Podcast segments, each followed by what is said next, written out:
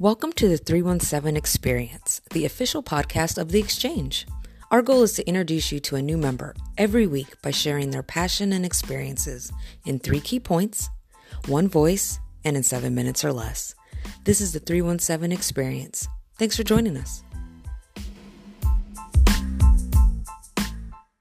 Welcome to the 317 Experience. Today we have our communication liaison, Lesley Gordon, with us. Thanks for hosting today, Lesley. Thanks for having me. Excited to be with you. Absolutely. So let's jump right in. I want to piggyback on the advice that you gave to your 18 year old self. And as a reminder, you said, enjoy it more and don't be so hard on yourself. Can you tell us a little bit more about what you mean by that? Yeah, I think as young professionals and this generation, we we tend to take ourselves really seriously and overachieve and want to be involved in as many things as possible. And I just think it's really important to take a moment and know that you can enjoy what you do, enjoy your work, and while it may be stressful one day, that one day of stress is not going to impact tomorrow or next week or next month. And just really finding um, that happiness in the moment and really living in the moment is something we have to be reminded of, I feel like. Absolutely. Something I learned recently um, celebrate the small wins as well. Yes. And that is, and you know, that's something true. And it doesn't have to be I guess it's such a defined small win, you know, just completing your to-do list for the day or eating lunch where you want to eat lunch or you know reaching out to that friend you've been meeting to connect with like those are small wins that it's okay to be happy about and feel accomplished in love that so that's great advice for 18 or um, 21 to 45 exactly so jumping into how young professionals can take some of their involvement to the next level. Can you share how we can place ourselves in the right spot for key networking opportunities?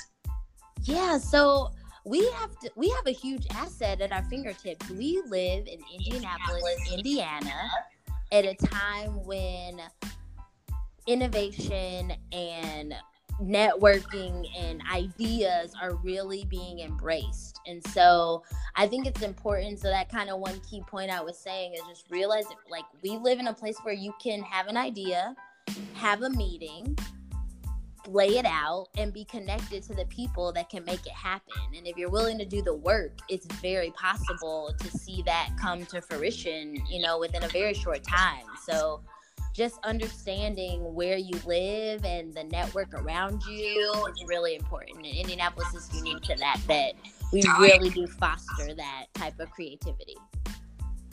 So, do you have any examples of a place or an event that we can kind of put ourselves out there? Yeah, so I think there are several. Um, one close to my heart and one that I work really hard with. Um, I've been on the board for IndyHub now. This will be my third year, and this is actually my third year chairing IndyVolved. So it's an annual event every year that at the Central Library that we bring more than 2,000 young professionals and over 100 nonprofits where we really foster that network and really being your true individual self and finding a nonprofit that aligns with your personal mission and a way you want to give back. Whether that's a one day event, whether that's a long term event, whether it's on a board or whether it's just being on a subcommittee, there's opportunities available on all six floors for you to explore with drinks and food and music, um, all very unique to Indianapolis to engage in and it's fun.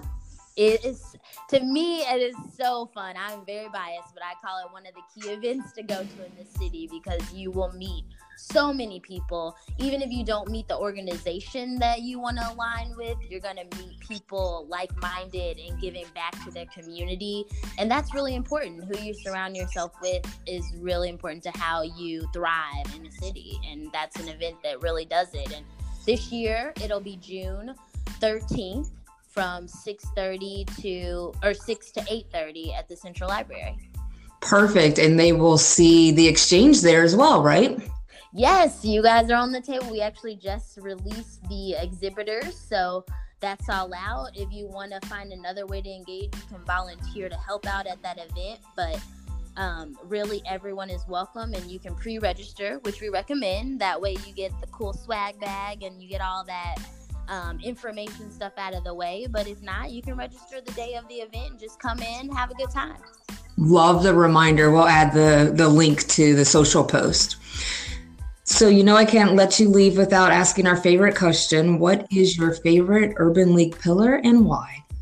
Yeah, so I really I love them all and I think they intertwine very well, but civic engagement has always been true to my heart because if you're a part of the change, if you're a part of the decisions that are being made, if you're at the table when people are asking for that feedback, you have a vested interest in it. So I really love that aspect, whether it's, like I said, board service, volunteering in a project that's one day, or doing something a little more long term mentoring indianapolis is really set to embrace that for you and i think it's a it's an easier way to get involved of all the cities that i've been around or heard of indianapolis does it really well so civic engagement is truly one that touches my heart Absolutely. So you heard it right here from Lesley. Don't be so hard on yourself and go ahead and get involved. Thanks for hosting today. No, I appreciate it. I uh, I love this podcast. I encourage them to listen in and come to Indie June 13th. Thank you so much. Talk soon.